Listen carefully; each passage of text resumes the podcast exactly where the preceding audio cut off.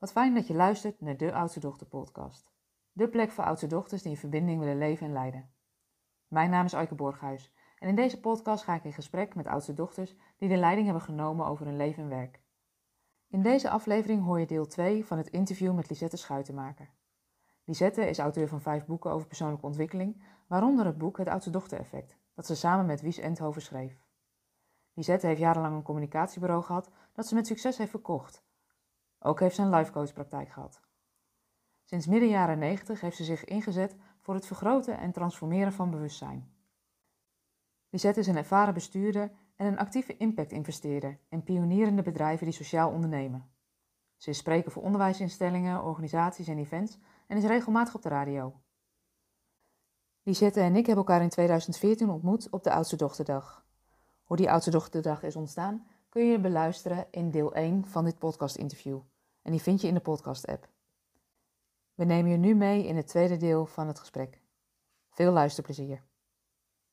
Hey, want je hebt toen een tijd het communicatiebedrijf op bureau gehad. En volgens mij is daar toen iets gebeurd waardoor je op een gegeven moment voelde, ik ben toe aan een volgende stap. Ja, ik heb eigenlijk, ehm, ik weet dat moment nog heel goed. Ik had toen inmiddels had ik een kantoor uh, op de hoek van het Vondelpark. Ik Ja. zat achter mijn bureau. Ik zat teksten te schrijven voor het bijjournaal van de Bijenkorf. Ja. En dat ging over de kerstversiering en allemaal paarse dingen. En ineens, eh, ja, klapte als het ware mijn bewustzijn open. Ja. En ineens dacht ik, hé, maar vorig jaar zeiden we nog dat alles rood of goud of groen of zo moest zijn. En wat doet, wat doen bedrijven, wat doet Axel Nobel eigenlijk met zijn chemisch afval? Wat Ja. voor criteria legt ABN eigenlijk aan voor wat ze dan niet financieren?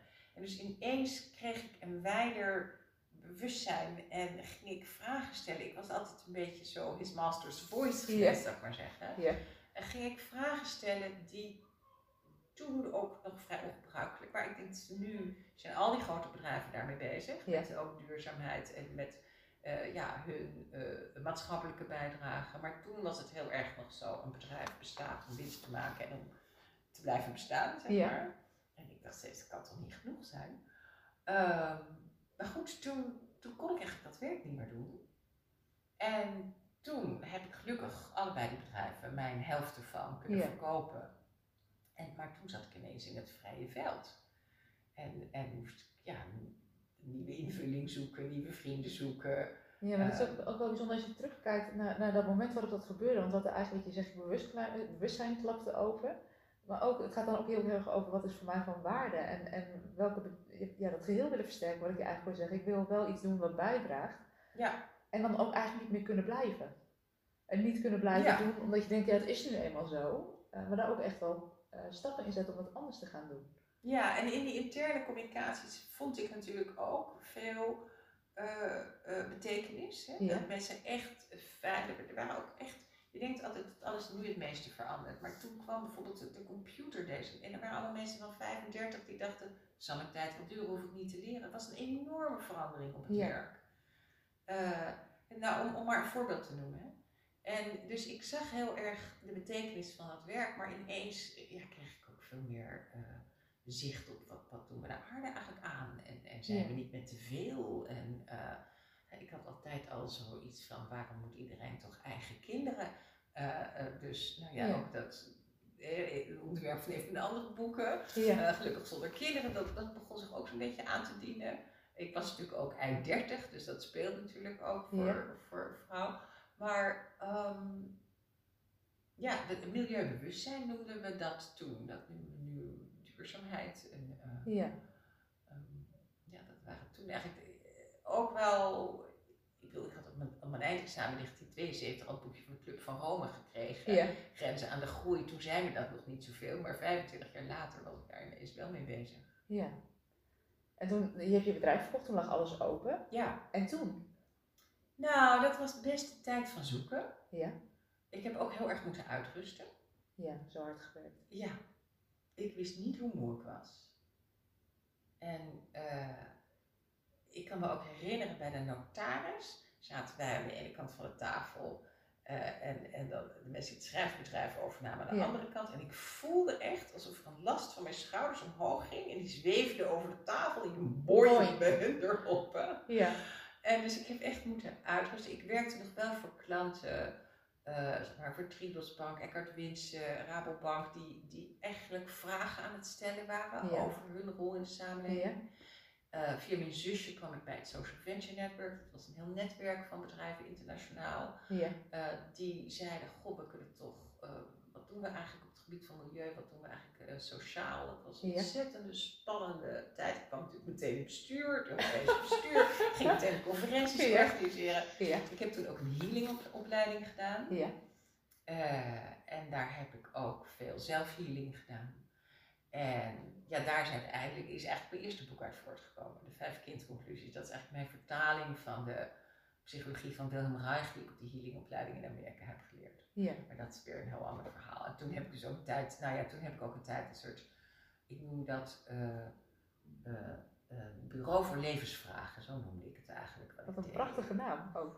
bureau voor levensvragen. Ja. ja, want dat vond ik het. Ik had niet zozeer, uh, want wij leerden healing en, en sommige mensen waren veel meer fysiek bezig, maar ik ja, was meer geïnteresseerd in waar loop je tegenaan en wat zijn ook weer patronen ja. hè, die zich steeds, van die mensen bij wie steeds na twee jaar de relatie uitgaat, oké, nou dat kan dus niet meer aan de relatie, dat ligt niet meer aan de nee, ander. Dat is een patroon, ja. Zullen we iets onderzoeken wat er bij jou gebeurt dan uh, op zo'n moment?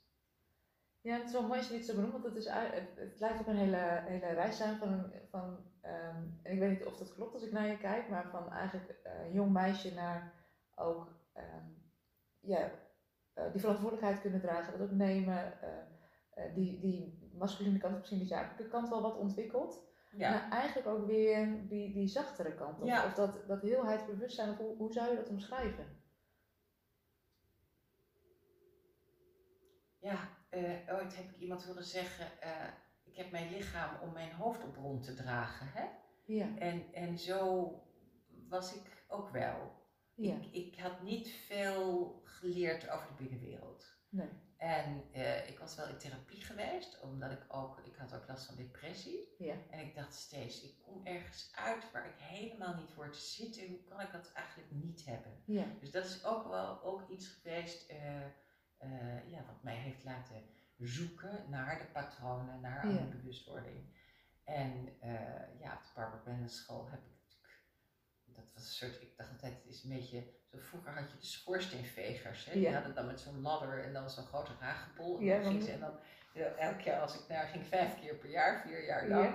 Naar die Barbara Brennan school. En dan elke keer kwam er met zo'n grote ragenpol. En dan kwamen allemaal van die brokstukken uit. eruit. En, en het gaat eigenlijk over dat je, ja, dat je een open kanaal wordt voor de informatie die via jou in manifestatie wil komen. Dus dat is ook meteen een heel ander soort uh, taal en een heel ander soort manier van naar het leven kijken, die mij heel erg ja, na is eigenlijk.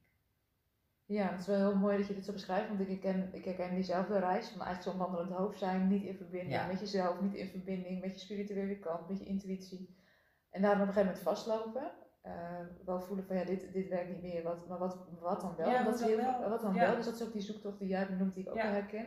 En die ik ook wel heel veel zie bij oudste dochters. En vervolgens ook, als ze dat eenmaal wat meer ontdekken, van hoe ga je dat dan vormgeven in die wereld?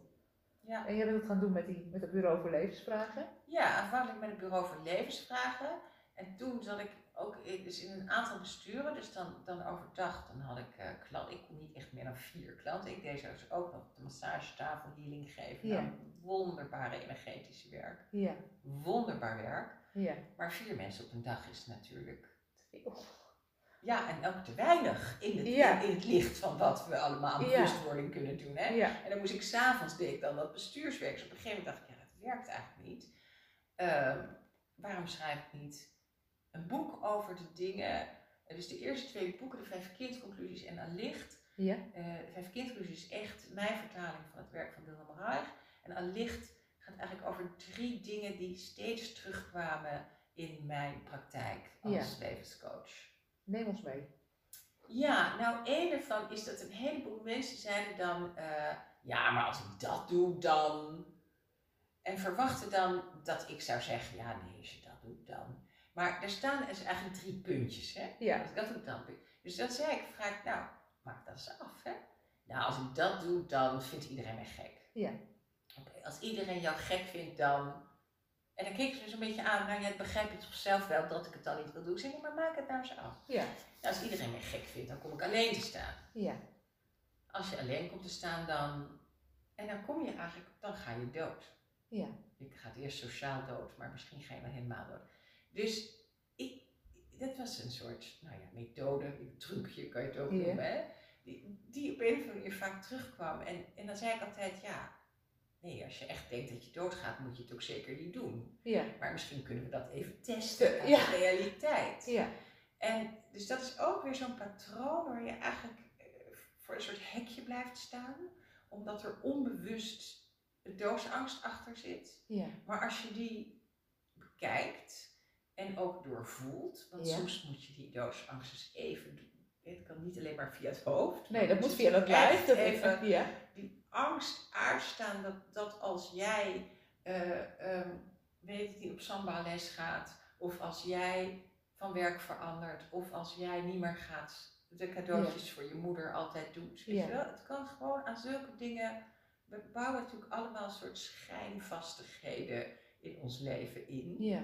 Haal handvatjes. En als je dan eentje van de muur afhaalt, denk je, ja, ik val. Hè? Ja. Dus dit moet je eigenlijk even dan uithouden. En als je dat uitgehouden hebt en daarna leef je nog. Ja. En dan moet je dat eigenlijk, het, ik noem dat het als dan trappetje. Je moet eigenlijk het als dan trappetje nemen. Naar beneden, nou dan kom je daar in die doodsenge, doodsenge plek uit. Ja. Dan blijf er even, nou en dan neem je hem eigenlijk weer naar boven en zeg, goh, als, je kan hem ook naar boven nemen en zeggen, als ik dan niet langer die cadeautjes altijd verzorg, dan voel ik me vrij.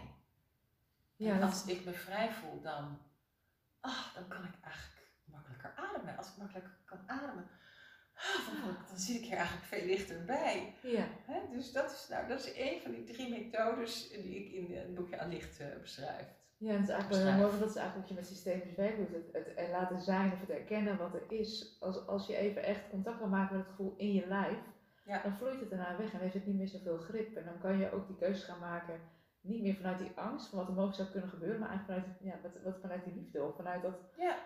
dat versterkt het geheel. Ja. Ja, mooi. Ja, en de andere twee zijn eigenlijk wat ik noem de ingeschikte ouders. Ja, En dat is ook iets wat ik op de healingschap geleerd heb. Dat gaat eigenlijk over het superego. ja, Wat je kunt herkennen aan een innerlijke stem die heel bars en hard tegen jou praat. Echt Ja. als de, de boze bovenmeester. ja, En die jou ook met jij aanspreekt. Ja. En eh, die altijd zeker weet dat je nu he- het helemaal verkeerd hebt gedaan. ja, Nou, en, en dat is eigenlijk ook een, een stem waar heel veel mensen last van hebben. ja, En waar je eindeloos mee kan soebatten, maar je wint het helemaal nooit. Nee.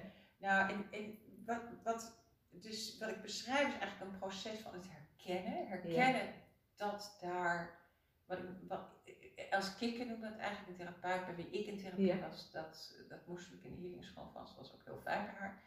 Die zei, het zijn je ingeslikte ouders. Ja. En die zijn ongelooflijk bezorgd dat jou iets overkomt. Want als Ja. jou iets overkomt, dan kunnen zij dat eigenlijk niet dragen. Want Ja.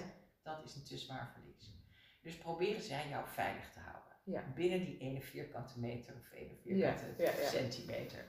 En of je nou rechtsaf gaat, dan zegt ze, waarom ga je nou rechtsaf? Je weet toch, als je linksaf gaat, dat je het is. ja, En, maar als je eenmaal erkent dat een, een kracht in jezelf is die jou veilig wil houden, ja, dan kan je eigenlijk die kracht bedanken en zeggen: Hé, hey, je brengt het een beetje rot, maar dank je wel dat Ja. je zoveel van mij houdt dat je mij wil beschermen. Ja.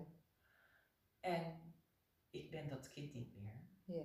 Ik voel, en ook daar gaat het over het voelen, het, het echt eren in je gevoel dat er een kracht in ons is, dat onze ouders ons hebben willen beschermen en dat wij dat ingestikt hebben, die ons wil beschermen tegen in zeven sloten tegelijk lopen. ja, En als je dat zo voelt, dan voel je eigenlijk die kracht ook, ook afnemen. Want als die erkend wordt, dan kan die Ja. rusten.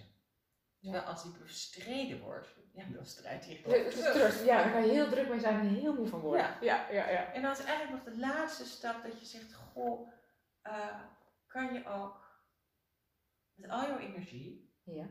achter me gaan staan.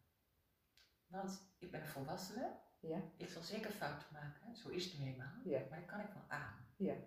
En als jij achter me staat, dan voel ik nog een soort hand in mijn rug. En dan, nou ja, dat zijn eigenlijk hele mooie methodes. Gaaf. Ja.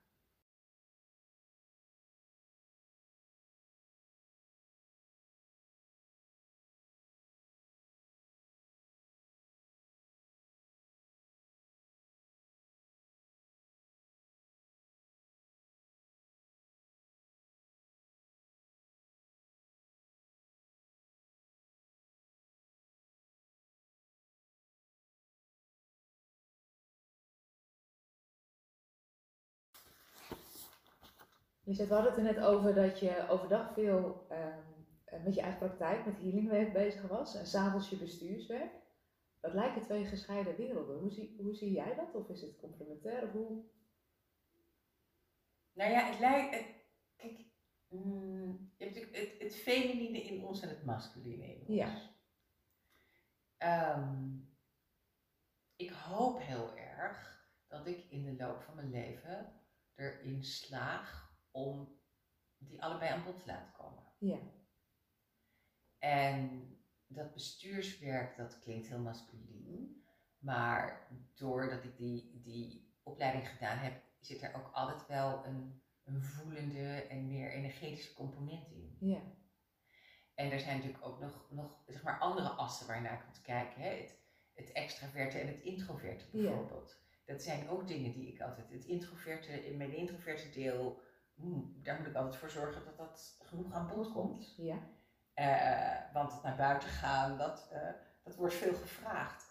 En, en in de coronatijd dacht ik, oh, dat is helemaal, de introverte had helemaal het voor het zeggen, zeg maar. Ja. Dus, dus zo zijn er wel verschillende kanten aan ons, die je natuurlijk in, in je werk allemaal aan bod probeert te laten komen. En, maar in, en, en blijf het wel een uitdaging vinden in, in het werk, in vergaderingen. Eh, eh, zeker waar ik nu mee bezig ben, ook in de investeringswereld Ja. in die impact-investeringswereld. Dus dat, dat gaat over investeren vanuit eh, ja, niet alleen bezorgdheid over hoe het gaat, maar ook hoop en vertrouwen in en vrolijkheid over hoe het beter kan gaan. Ja. Maar er zijn natuurlijk ook cijfers en die dingen om, ja, ik moet er blijven zorgen dat dat, dat vrouwelijke en dat voelende eh, ook aan bod kan blijven komen. Het is eigenlijk wel grappig, want ik had gisteren ben ik de hele dag met een soort kwestie bezig geweest en vannacht werd ik er wakker van. Ja. En in de helderheid van de nacht Ja. dacht ik, oh, ik zie wat we aan het doen zijn. We proberen met ons hoofd ons hart te overtuigen. Mm. En dat lukt eigenlijk nooit. En het is eigenlijk ook nooit een goed idee. Nee. Dus we zitten, we hebben een bepaalde beslissing genomen. Ja. Een vergadering waar ik in was. Die werd ook onder tijdsdruk genomen. En later ja, gingen we daar een beetje op terugkomen. En nu zitten we allemaal enorm te redeneren waarom het wel of niet zo had gemoeten. Ja. En ja, dus dat is ook weer die hoofd-hart kwestie. Want in het werk, hoor, ja, die, gewoon, die horen er allebei bij. En eigenlijk ook nog de wil, hè, de derde dimensie is die Ja. ook nog van, van de wil, waarin we eh, soms ook als oudste dochters graag willen dat het gebeurt op onze manier. Daar hadden we het al even over. En je je ook tegelijkertijd wil richten op wat wil hier gebeuren. Wat wil er door ons heen gebeuren? Wat wil er door ons heen gebeuren? Wat wil er ook als je, hè, als je in het bestuur zit van een entiteit? Die entiteit heeft als het ware ook een, is in het leven geroepen met een bepaalde missie, met een bepaalde purpose. Ja. Dus wat wil die entiteit eigenlijk ook zijn? Ja. En tegelijkertijd willen wij als mensen ook dingen en hebben we ook dingen te willen om wat een entiteit wil zijn, ook in de stoffen, in de materie te kunnen brengen. Ja.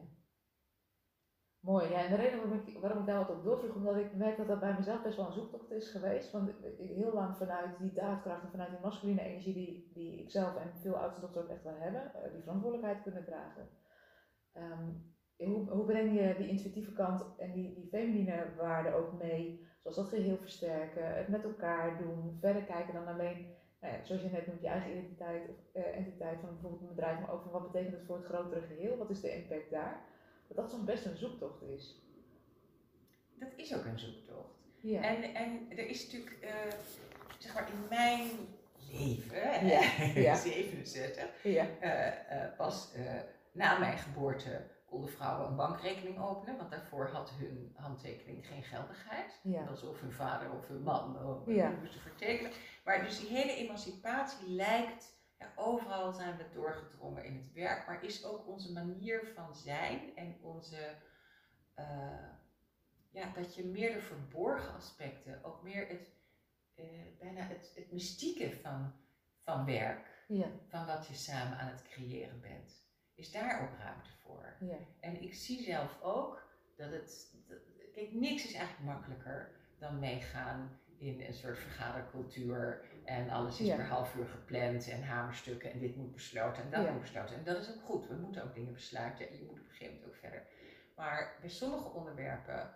eh, eh, en het is echt grappig dat je dat nu vraagt. Want net vanochtend heb ik aan het bestuur ook een, een mailtje gestuurd van dat ik denk dat we ons dat ik op het punt gekomen ben dat ik het besluit zoals we dat gaandeweg in het gesprek eigenlijk ja, zich vormde, dat ik dat wil vertrouwen. Ja. En dat is eigenlijk ook een van de eh, regels zoals ik leef. En soms Ja. vergeet ik dat wel, dus Ja. goed. eh, Ja. jij echt daar vraagt, hè, dat is eh, whatever happens is the only thing that could happen. Ja. Wat er gebeurt is uiteindelijk het enige wat kon gebeuren, want dat is gebeurd en niet iets anders is gebeurd. En, en zoals gisteren was ik nog, ja, maar als ik toen dat had gezegd, of als ik daar een beetje anders had ingegrepen in die vergadering, of als die Ja. dat had gezegd, ja, dat geldt eigenlijk niet. Want zo is het niet gegaan. En je moet altijd maar weer dealen met hoe het wel gegaan is. Dat, dat kun je natuurlijk ook weer veranderen, daar kun je op terugkomen en op reflecteren. Maar dan ja, is er ook een beetje het afstemmen op wat wil hier eigenlijk. Ja, dat is ook heel erg zijn met, met, met weer zijn. Met de, het is eigenlijk niet, is hoe, hoe ik het beluister, is het is niet, eh, dit zijn alle stappen, maar het is, eh, dit is een stap en vanaf deze stap gaan we weer kijken wat de volgende Ja. stap is. Ja, Ehm, en dat wijkt natuurlijk af van hoe we het ook geleerd hebben. We maken een plan, dat voeren we uit van A tot en met Z, heel wat lineair. Terwijl deze tijd ook wat meer die cycliciteit vraagt eigenlijk van waar staan we nu, eh, wat, ja, wat, wat is er nu nodig, wat is die volgende stap. En ook vertrouwd raken met weten dat sommige dingen anders moeten, maar dat we nog niet weten hoe dan. ja, En dat hoe dan en welke stappen dan, dat we dat met elkaar aan, het- aan het ontdekken en aan het pionieren zijn. ja. En soms een beetje moeten uithouden. Ja, het uithouden dat we het niet weten of dat, ja, Ja. hoe doe je dat, dat uithouden? Nou, ook wel doordat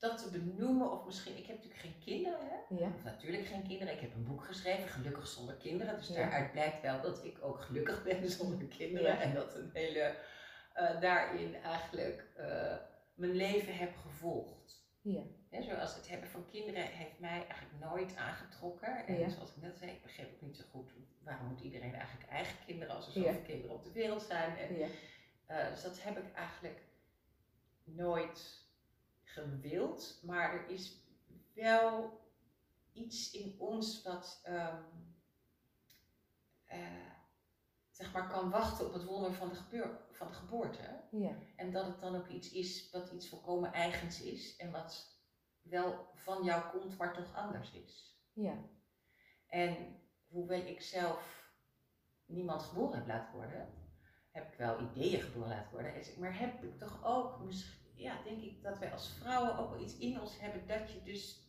dat uit kan houden en kan wachten en kan verduren, als het ware. Die is wel heel mooi, want dat gaat echt ook, als je het hebt over dat ver wachten. En ik had laatst iemand die tegen mij zei, want ik kan ook nog wel eens zijn dat ik denk, ik kan het gras wel uit de grond kijken. Of, die Ja. zei, ja, een van de belangrijkste vrouwelijke kwaliteiten zit in het woord ver wachten.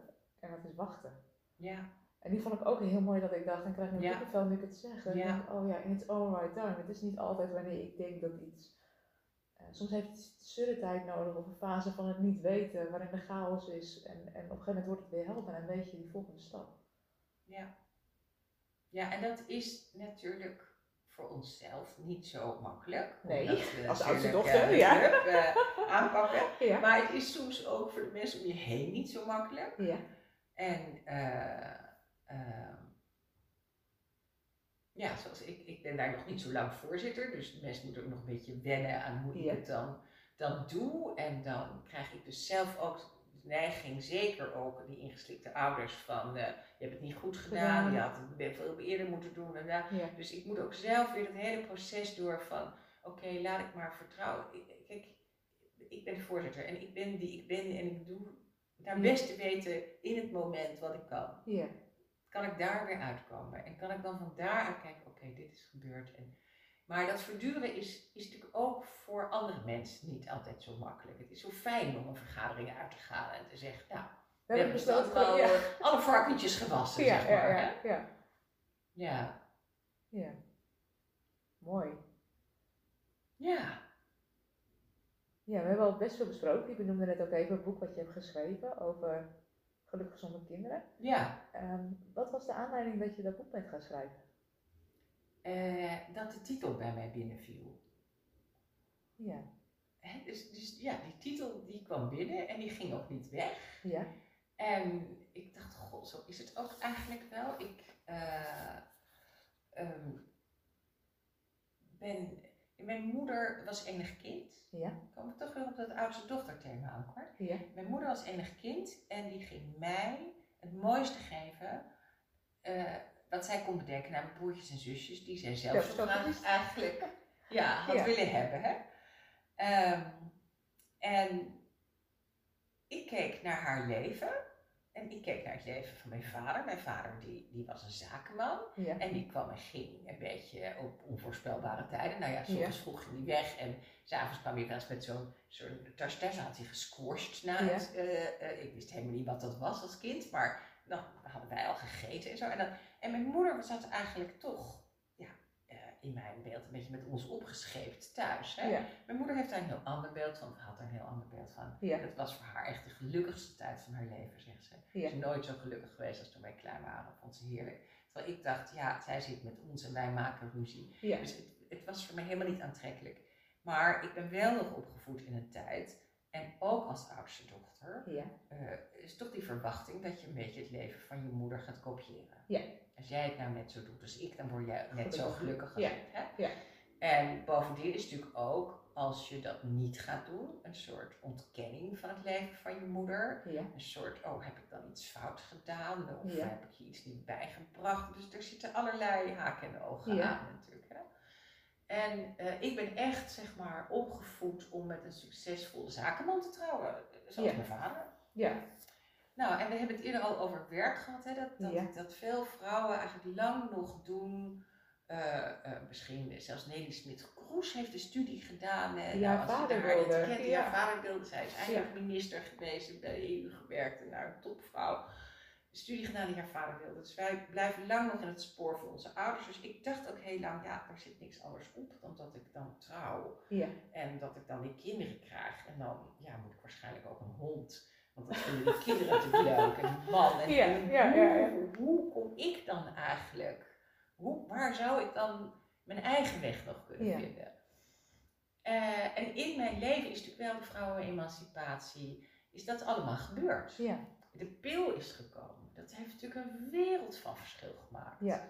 Met dat wij toch niet per ongeluk op ons 23ste, eh, ja, abortus mag ook, maar dat is ook natuurlijk een vreselijke keuze. Dus ja, ineens daar al zaten en Ja. toch ineens in een andere weg schoten. Dus ik vond het ook super om dat eigenlijk eh, te onderzoeken. Ja.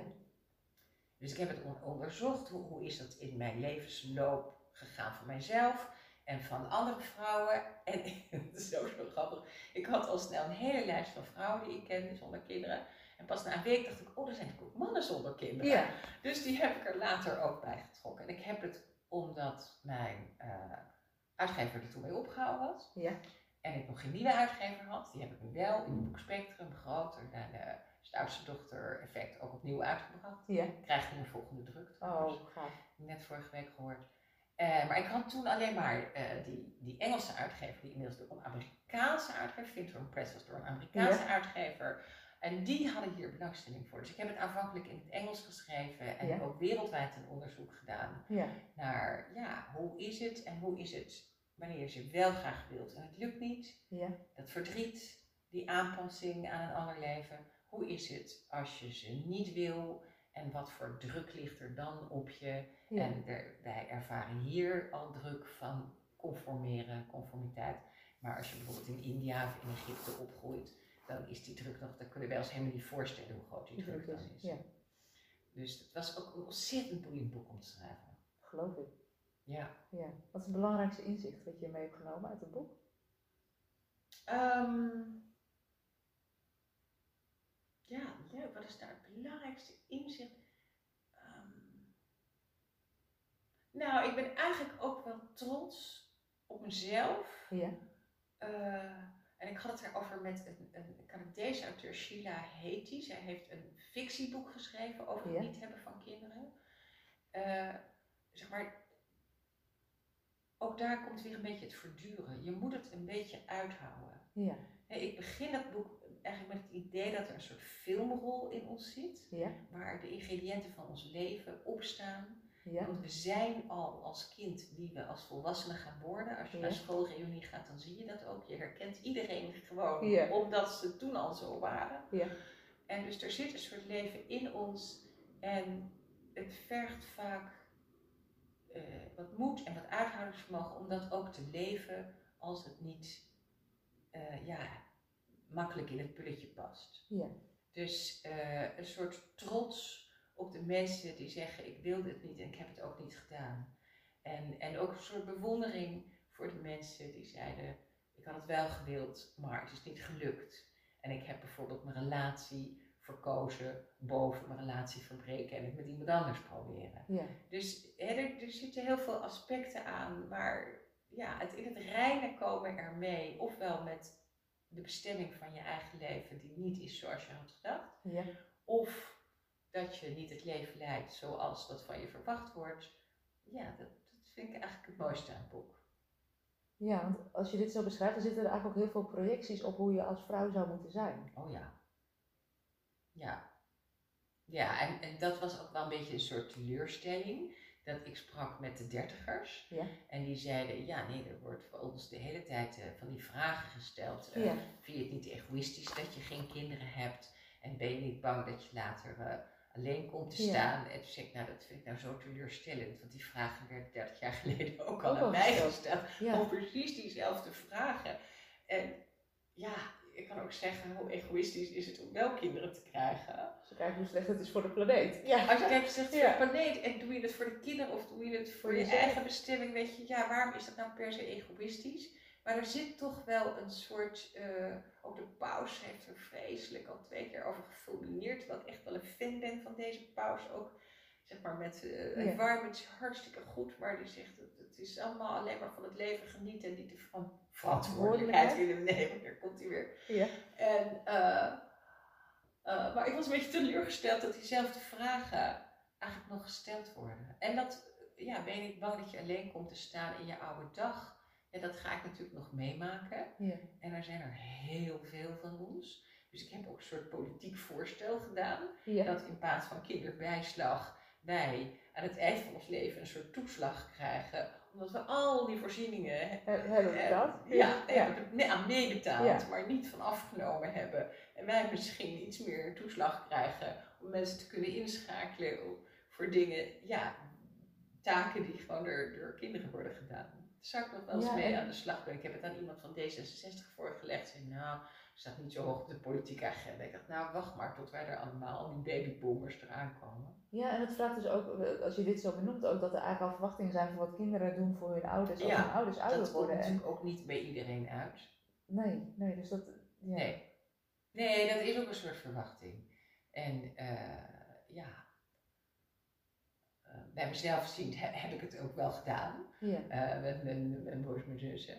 Mijn zus, maar eh, dat is natuurlijk geen gegeven. Er zijn ook kinderen die gaan in Australië wonen. En, eh, of eh, ja, je kunt het niet zo goed vinden met elkaar, of hoe dan ook. Hè? Ja. Ehm, maar toch dat je dan alleen bent, alleen sterft. eh, ja, daar zit ook een soort, soort angst in. En ik dacht maar steeds, maar je kunt je kinderen toch niet als een soort garantiebewijs. Nee, nee. Weet je, tegen een eenzame oude dag. Dat is toch eigenlijk ook niet een manier om andere mensen in het leven te brengen. Nee, dus het, het roept ook wel, op, als ik dat zo beluister, als, je, als het een bewuste keuze om geen kinderen te krijgen, van, het is ook heel trouw aan jezelf. Heel erg voelen Ja. dat past bij mij. Ja, En dan krijg je te maken met loyaliteit naar je omgeving, die misschien wel andere dingen van je verwachten. Ja. En, en ja, dat, dat kan misschien ook soms een schuldgevoel.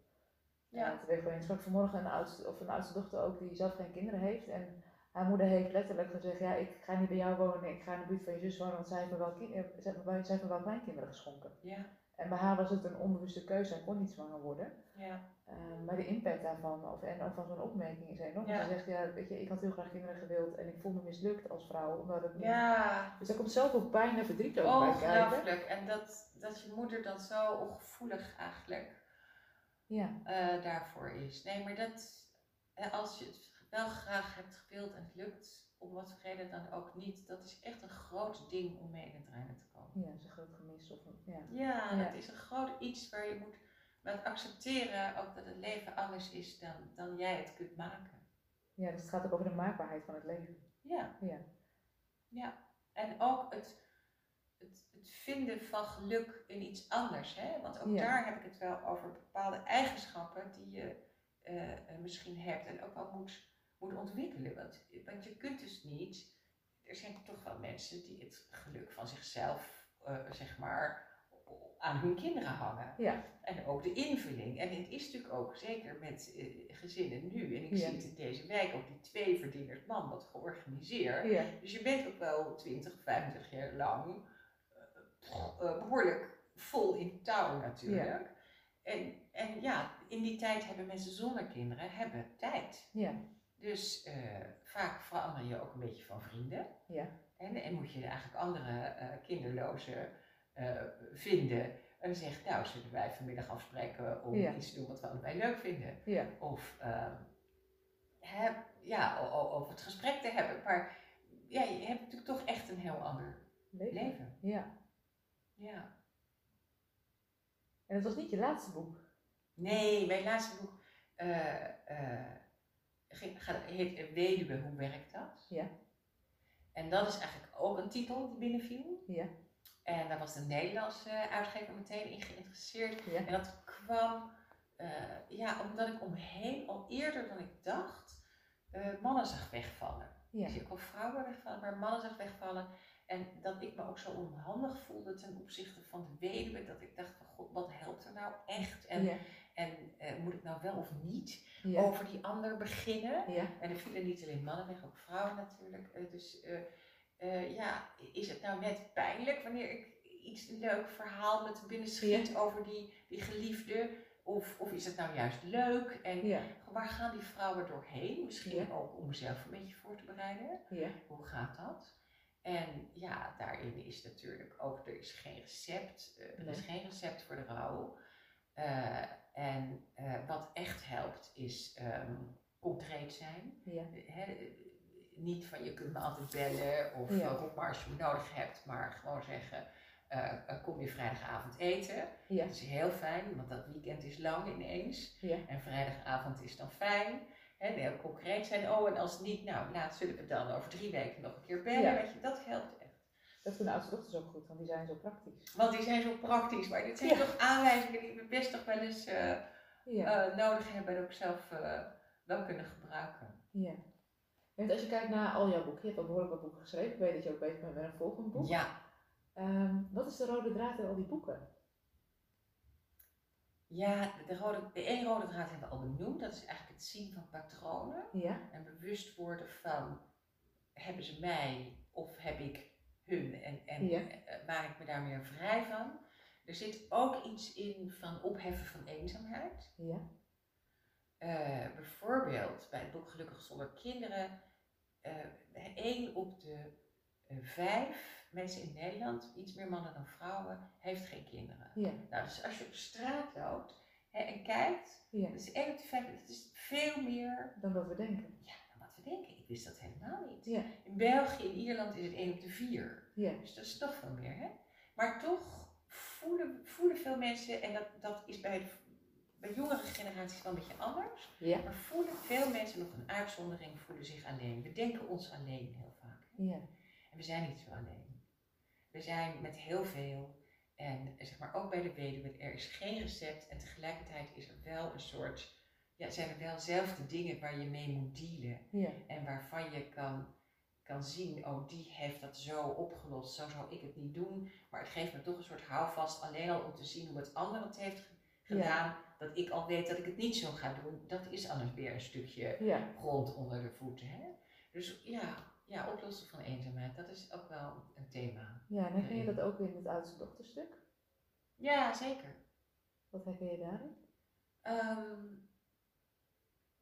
nou, hoe fijn het was op de oudste dochterdag Ja. om met elkaar te zijn. Ja. Hè? En, en wat een verrassing het was. Ja. Hoe fijn het was. Dat je dat eigenlijk, ja, je kan wel denken hoe fijn, maar het was nog veel fijner. Ja. Dat zie ik in de retreat ook steeds. Ja.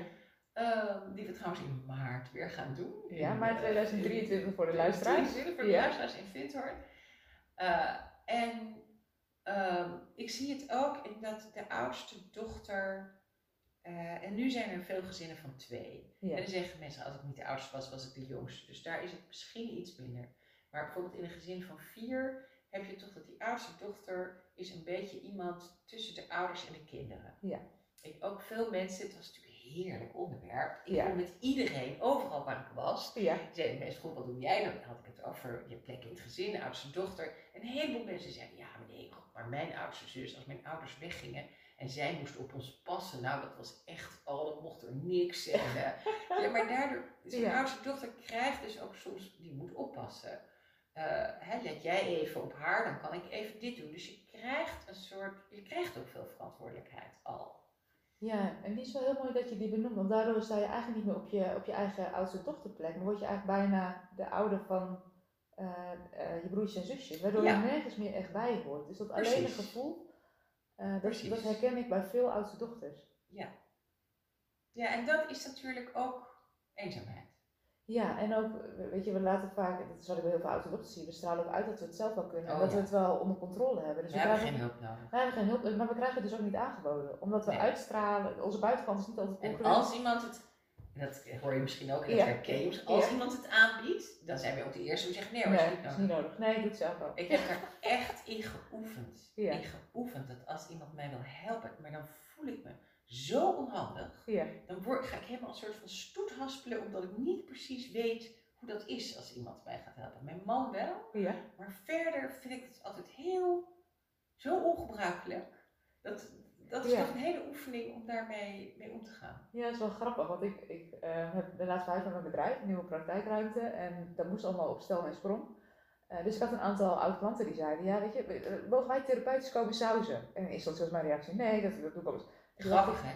En toen dacht en, en we hebben echt een topdag gehad. We hebben, het was zo gezellig en fijn met elkaar. En ook een vriendin is een dag helpen. Het was echt, ook allemaal oudste dochters. Het was gewoon Ja. ook echt heel, heel fijn zo met elkaar. Ja, dus, maar dus je eerste reactie is, eh, Nee hoor, ik doe het zelf. don't worry about me hè? Ik Ja. me wel. Nee, en dat is ook een van de redenen waarom ik op een gegeven moment ook die oudste dochters bij elkaar ben gaan brengen in die jaargroepen. Omdat eigenlijk iedereen van elkaar zei, weet je, ik kan het wel alleen, maar het voelt ook wel alleen. En het zou zo fijn Dat is zijn. heel mooi gezegd. Ja, Ik kan het wel alleen, maar het voelt ook wel alleen. Ja, ja, ja, en dat daar wel een ander verlangen onder zit. En dat, Ja. dat je nu ook ziet dat als we het wat meer samen doen, dat daar echt samenwerking ontstaat. Dat ze elkaar even hard onder de riem steken als er moeilijke dingen zijn. Ja, het is zo waardevol om te zien. Ja. Ja, want echt, iedereen heeft hulp nodig. Wij hebben natuurlijk ook hulp nodig. tuurlijk. En steun en Ja. een schouderklopje. En eh, ja, duwtje, Ja. duwtje. Of een hand in de rug. Ja. ja. Ja, want als je oudste dochters een advies zou mogen geven, wat zou het advies zijn, aan- jouw advies aan, aan al die oudste dochters? Nou, misschien wel dit, hè. Gewoon echt te weten, ah, je hoeft het niet allemaal zelf te doen. Je hoeft niet al die verantwoordelijkheid te nemen. Die anderen kunnen het echt ook heel erg goed. Ze doen het op hun manier. En ja, toch meer een soort van mens onder de mensen te zijn. Ja. En ook niet, we hebben ook nog een hoofdstuk over dat perfectionisme. Hè? We Ja. hebben ook nog een heel idee, we kunnen het allemaal zelf, we moeten het allemaal zelf kunnen, we moeten het allemaal goed doen, we moeten het allemaal in de puntjes geregeld hebben, alles in de gaten hebben, we moeten het eigenlijk perfect zijn. Nou, ja, dat is natuurlijk al een verloren wedstrijd voordat je eraan begint. Ja. En, en eigenlijk, ja, onze eigen, eh, ook onze eigen onhandigheid, ook de dingen die we niet weten, eh, te accepteren. Mijn moeder zei vroeger altijd tegen mij, lach eens een beetje om jezelf. Ik begreep helemaal niet wat ze ermee bedoelde. Ja. Maar nu, nu wel. Nu wel. Oh, wat, wat een mooi advies van je moeder. Toen Ja. wel. En dat, die, en dat Ja. het kwartje dus ook later valt wat ze Ja. ermee bedoelt. Ja, ja. Ja. Jullie zitten hebben al best wel heel veel eh, besproken met elkaar. Ehm, ja, is er nog iets wat ik je had moeten vragen, eh, wat je wilt delen, wat, wat we nog niet besproken hebben? Hmm. Nou, ehm, misschien nog iets over het boek waar ik nu mee bezig Ja, ben. heel leuk, kom maar door.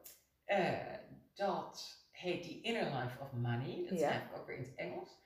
En dat is niet eh, via mij gekomen, maar via een vriendin van mij die overleden is. Ja, En haar man heeft aan mij en aan Marilou van Golstein-Brouwers, die bij de Triodos eh, heeft gewerkt, de hele investmentkant van de Triodos heeft opgezet, de Triodos Bank, gevraagd hoe willen jullie dat boek ter hand nemen? ja, En wij hebben al heel veel onderzoek gedaan. ja, En ook daar eh, staren we ons, zeg maar, eh, aanvankelijk blind op. Wat zegt dit onderzoek ons Ja. nou allemaal? En we zijn nog steeds aan het versimpelen en aan het kijken. En het gaat eigenlijk over ja, een soort taboe onderwerp. ja, Eh, want met wie praat je nou over geld ja, als je het hebt? ja, Eh, want zeker in Nederland, het is natuurlijk in andere landen ook weer anders. ja, Maar als je het niet hebt, daar mag je over praten en Ja. over zeuren en Ja. over.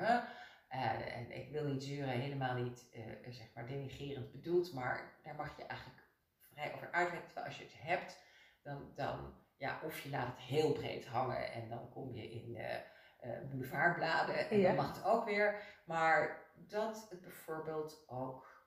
eh, en dan komt die familiedynamiek weer. Hè? Als Ja. je geboren bent in een gezin waar geld is. Ja. Of al of, eh, net verdiend of eh, al van oudsher. Dan, dan bepaalt dat ook voor een deel. ja, Hè, er zijn mensen die, die op hun achttiende eh of hun zestiende of hun twintigste verlaten ze het ouderlijk huis en dan gaan ze hun eigen leven maken. Als er geld is, dan is er altijd een band nog met je ouders. Want wanneer Ja. gaan ze het je geven? Misschien zit er een bedrijf aan vast. ja, Eh, wil jij daar misschien later werken? Oh, daar wil je niet werken. Oh, nou, wat moet er dan met jou?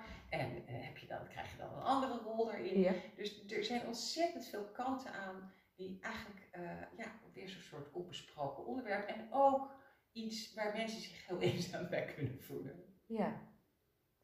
Ja, want het is een beetje iets wat dan versto- Het is alsof je met een geheim rondloopt. Kun je Ja. daarmee, kun je daarmee vergelijken? Ja, het is een beetje alsof je met een geheim rondloopt.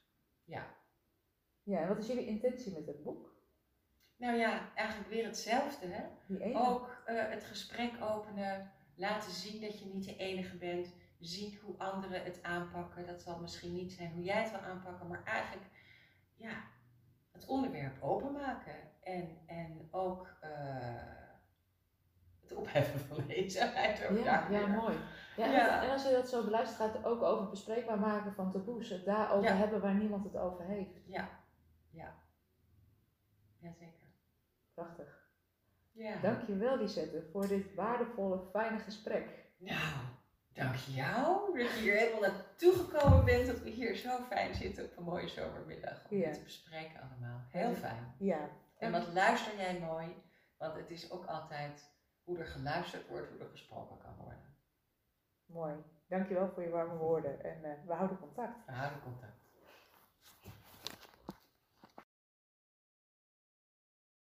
Dankjewel voor het luisteren. We zijn aan het einde gekomen van het gesprek tussen Lisette Schuitenmaker en Eike Borghuis. Wil je meer weten over Lisette? Dan kun je een kijkje nemen op haar website www.lisetteschuitenmaker.nl Wil je meer weten over Eike Borghuis? Dan zou je een kijkje kunnen nemen op www.eikeborghuis.nl We willen je bedanken voor het luisteren. Mocht je nu oudste dochters kennen voor wie deze podcastaflevering interessant is, dan help je ons door hem te delen. Zo bereiken we nog meer oudste dochters. Voor nu willen we je bedanken voor het luisteren en we wensen je een hele fijne dag.